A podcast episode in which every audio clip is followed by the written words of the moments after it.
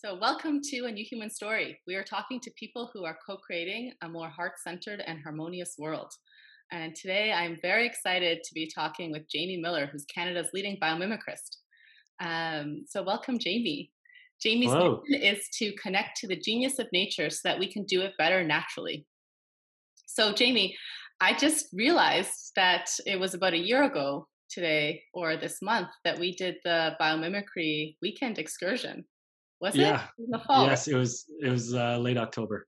Wow, that was such an amazing experience. I definitely didn't know what I was signing up for, but this 24 hour immersion into reconnecting with the language of nature again was just um, was spectacular, right? Like, yeah, I'm so happy. Yeah, you enjoyed it, and I feel a, a little bit strange that we, with COVID this year, that we weren't able to run more of them. mhm. Um, but I'm looking forward to figuring out how we can adapt to keep those things going. Yeah, it is amazing. Like it happened right before this whole lockdown happened, right? Yeah, And so just such a contrast of having this like totally freeing weekend experience of just being like at one with nature and understanding and speaking the language and and getting to know people in a heart-centered way and having these open fluid conversations and then and then to our reality now it's just uh, Yeah, totally. a big difference so you know with that maybe if you could um, start by telling us what biomimicry is anyway because i think people are asking that question yeah. By definition, biomimicry is innovation that is inspired by nature.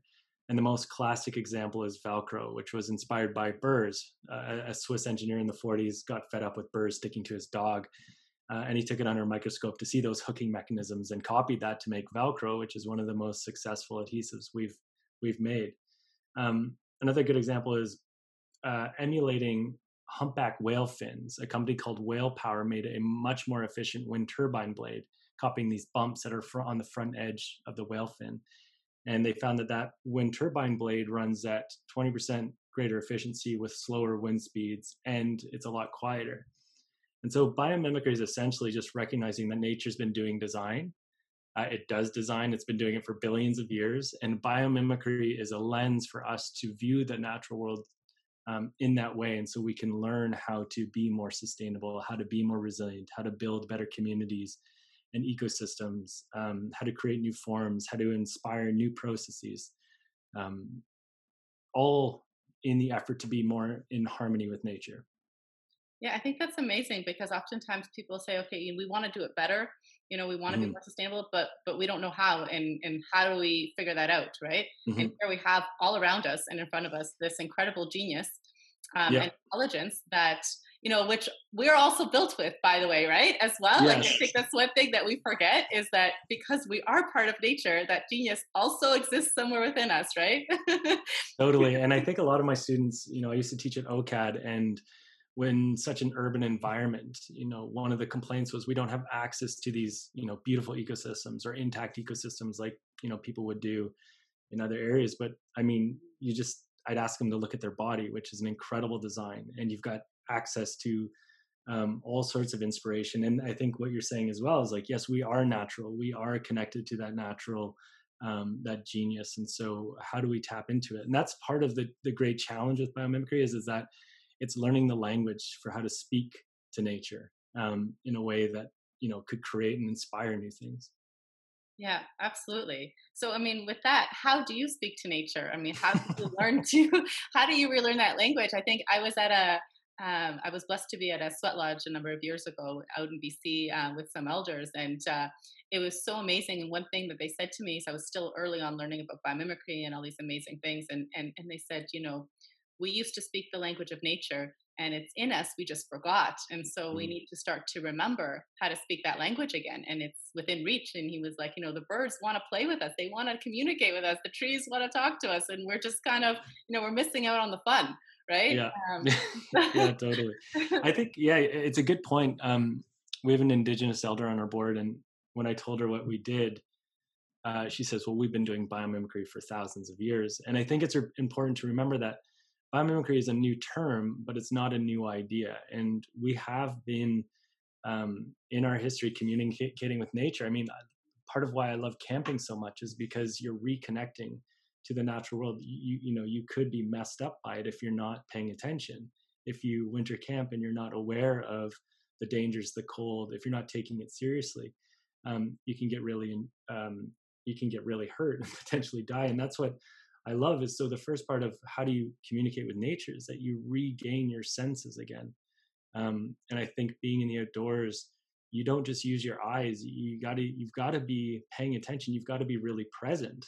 Mm-hmm. Um, and and that's what I love about the outdoors, and that's what I love about the extreme outdoors, like whitewater paddling, or when you're in a rainstorm, you feel alive and you feel so much more present because there's an element of risk and danger. And so, to me, that's the first point part in learning to communicate with nature is to be present to it. And um, being present to it could be in a lot of different ways whether it's meditation or you're mountain biking or you're just you know looking at a leaf.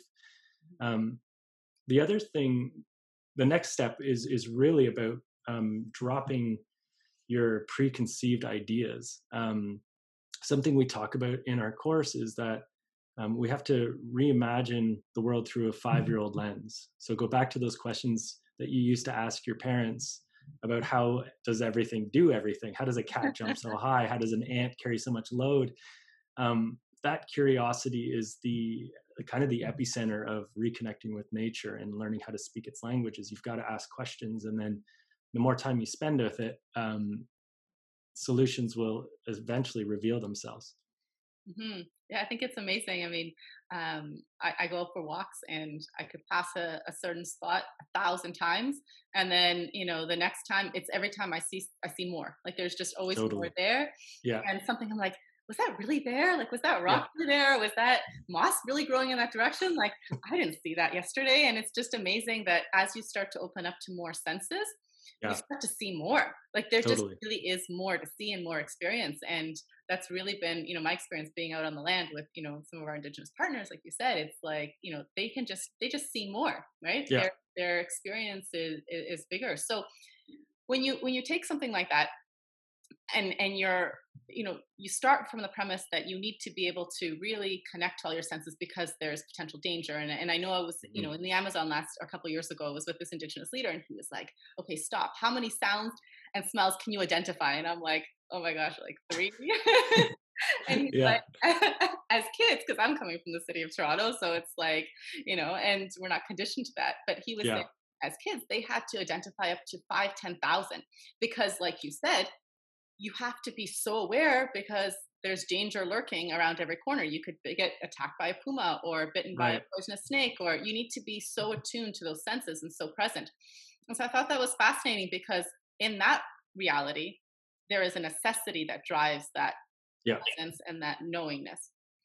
We've now created really comfortable societies where we no longer have the need to to be so present for for survival Mm-hmm. We, I think we have a need now to be to reconnect with that presence for survival in a different way, for yeah. our soul survival and for humanity and our planet survival, right?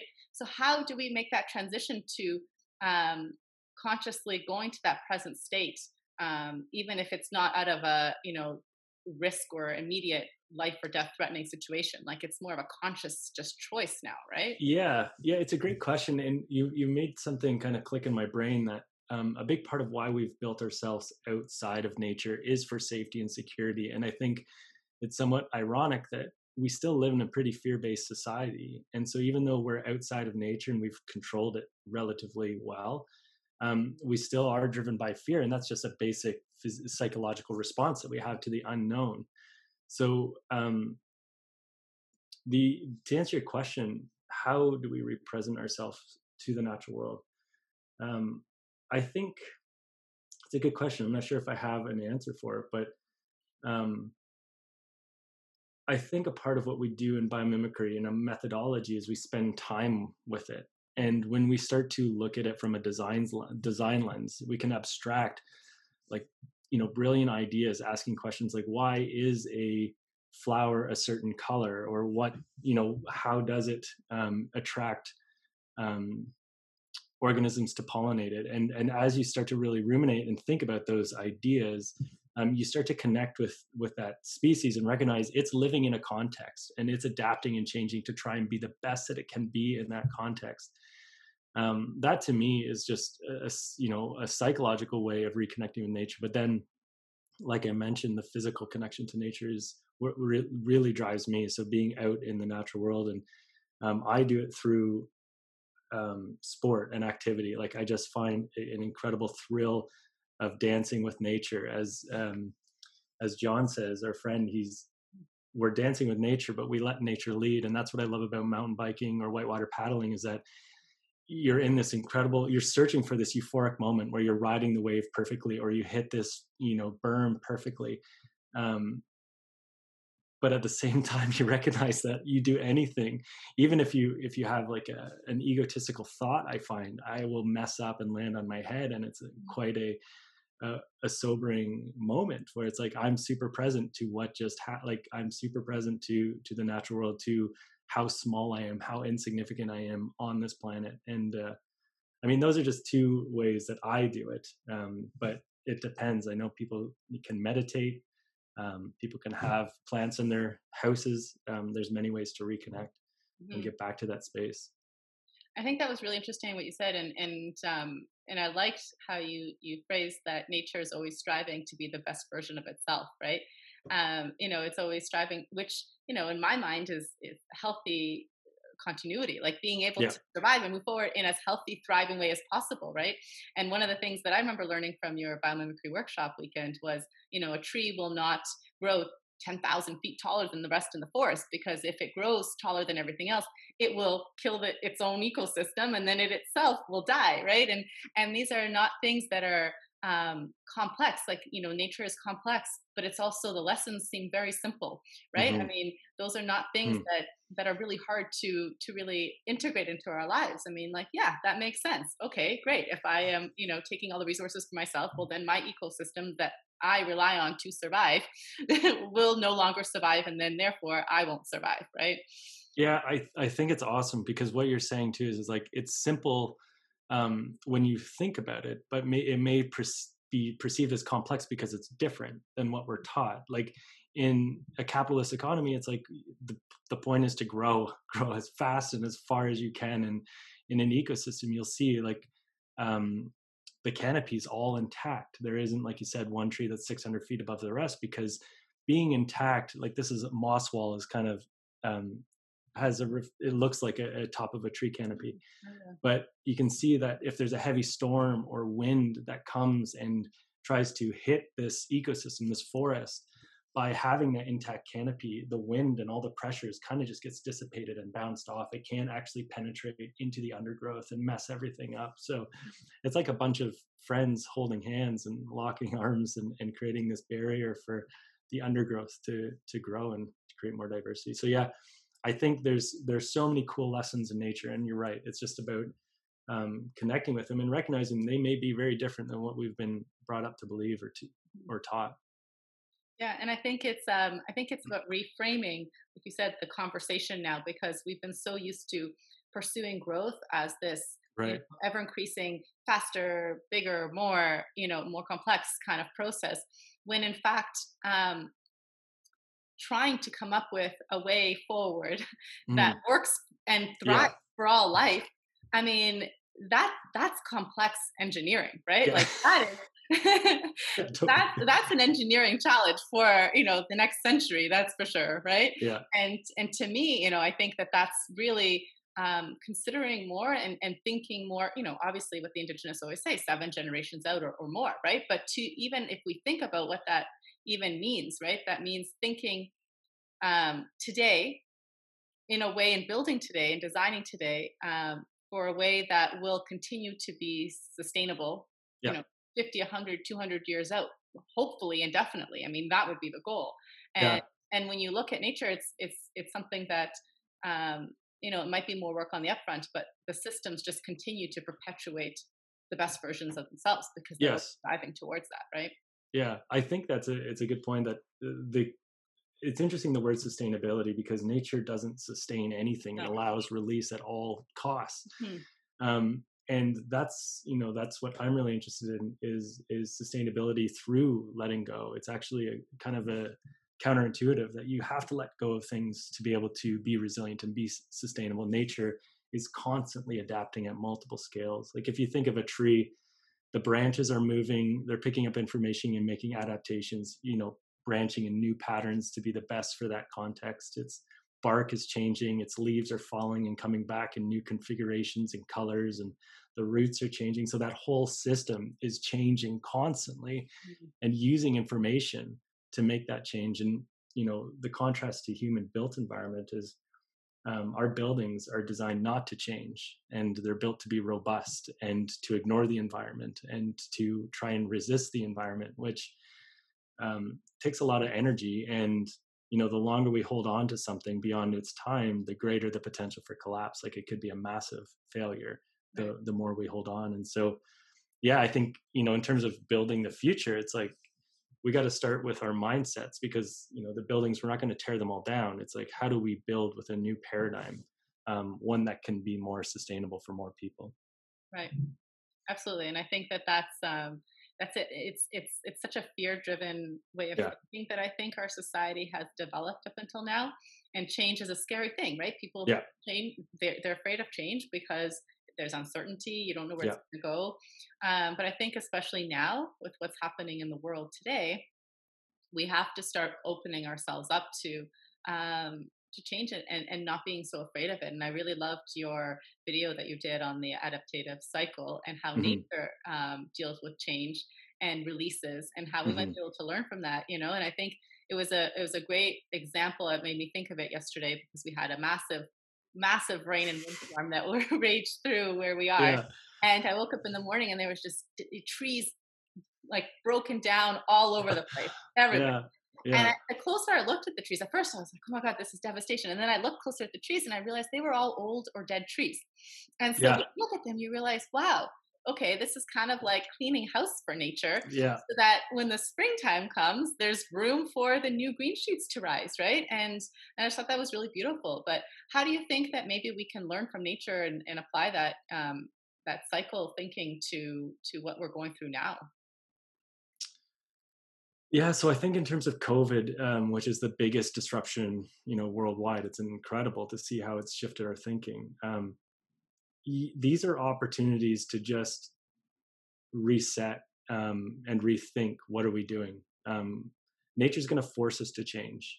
Um, but if you look at nature um, it's not necessarily forced it's almost proactive it's constant it's it's programmed to change. Um, so I mean, the first thing I did when COVID hit was actually took a, a, vacation. I was supposed to be on vacation anyways, but I took that time to reassess what it is that are my priorities. What are we doing as a company? Um, because I want to make sure that the mindset that I'm using at that time um, is going to be something that's productive and you know worthwhile in the future. And and that's what these these moments of change provide us as a reset button. And if you look at the forest that has been knocked down from that windstorm, um, like you said, yeah, that falling of limbs or those breaking of branches is um, not only is it allowing new shoots to capture that energy that was once blocked by the canopy, but it's also putting nutrients back into the soil. Mm. So what I love about that metaphor is that nature also, the elders and the people who are passing on also give up and and give their nutrients back to the soil for the new energy and the new um, organisms to emerge. And um, that's one thing like you know we're seeing uh, a very i think we always often see generational divides like the millennials versus the boomers. There's such a contrast. But um, how can those boomers give resources whether it's financial whether it's like thinking whether it's it's about lessons? Um, or mentoring you know how do we give back to support the soil for the next generation to really create something? And the cool thing is is the the millennials gen z's these people coming up are just wickedly creative. So it's like if they have the soil to to create their ideas it's going to be unstoppable. And that's that's the exciting part is is with covid you know uh, people are talking about how do we build back better? And it's like give it to the young kids because they're wicked smart. And then my goal is put it along with a natural philosophy, use biomimicry because um, we have better evidence that that kind of thinking or, or, nature's way of doing things is more sustainable. It's been here way longer than we have as a species, so why not? Right. Absolutely. I think that's amazing and that's very inspiring. I think the young people and, and they're grabbing onto these ideas. It's amazing Yeah. like, talking to to people. They are Yeah. much smarter than than all of us, you know. And, and I just think with these tools, I'm just really excited to see what uh, what they can co-create and what we can create. You know, with Totally. these new ideas and ways of thinking. And you're right, it is a it is a way of thinking. It's Yeah. shifting entirely, and that's why I think that all these conversations about you know how can we get back to the way things were, or you know rebuild based on where things were. Well, you know that's gone now, right? And and honestly, I'm okay with that, right? I think you know, you know, when, when you have a system that, let's be honest, just didn't work for for Yeah. humans or for nature or for for any of us, you know, this is an opportunity as as painful as change can be, and as painful as this can be for for many people and for you know businesses and and all sorts of things that happen in in in change cycles. Um, you know, I think that there is an opportunity for the green green shoots, you know, the the the young minds and the creative mm-hmm. ideas to start to take form in a completely different way because as einstein says you can't you know solve the problems with the same thinking that created them right and so Yeah. have an opportunity to reset Totally. and, and to come at it from a new way of thinking and i think this is definitely you know the right way of thinking about about where we go so with that jamie what do you say is um is the world that you see like what is your idea or your vision of of what the world could look like? Let's say you know if we implemented all these ideas and biomimicry and, and started doing what could that world look like? Yeah, I think um, first and foremost, it's it's like I can picture people being free in their own creativity and their own intentions, like finding their own purpose um, and learning to how to live in integrity with that. Because I know a lot of people um, who may have worked jobs that they're just like not aligned with, that they're just kind of doing it because it's a job, and I respect that. But also in the world that I live, it's like I I, I want to see people lit up. I want to see people inspired um, creating from you know a new source of of innovation and inspiration. So that's the first part. But then you know what I see physically and what that translates to is um, a system that's in harmony with nature. That's my utopia. That's where where I want to go. Is um, if you look at the world today, there's a very glaring contrast between us and the natural world. We've built cities as great kind of um,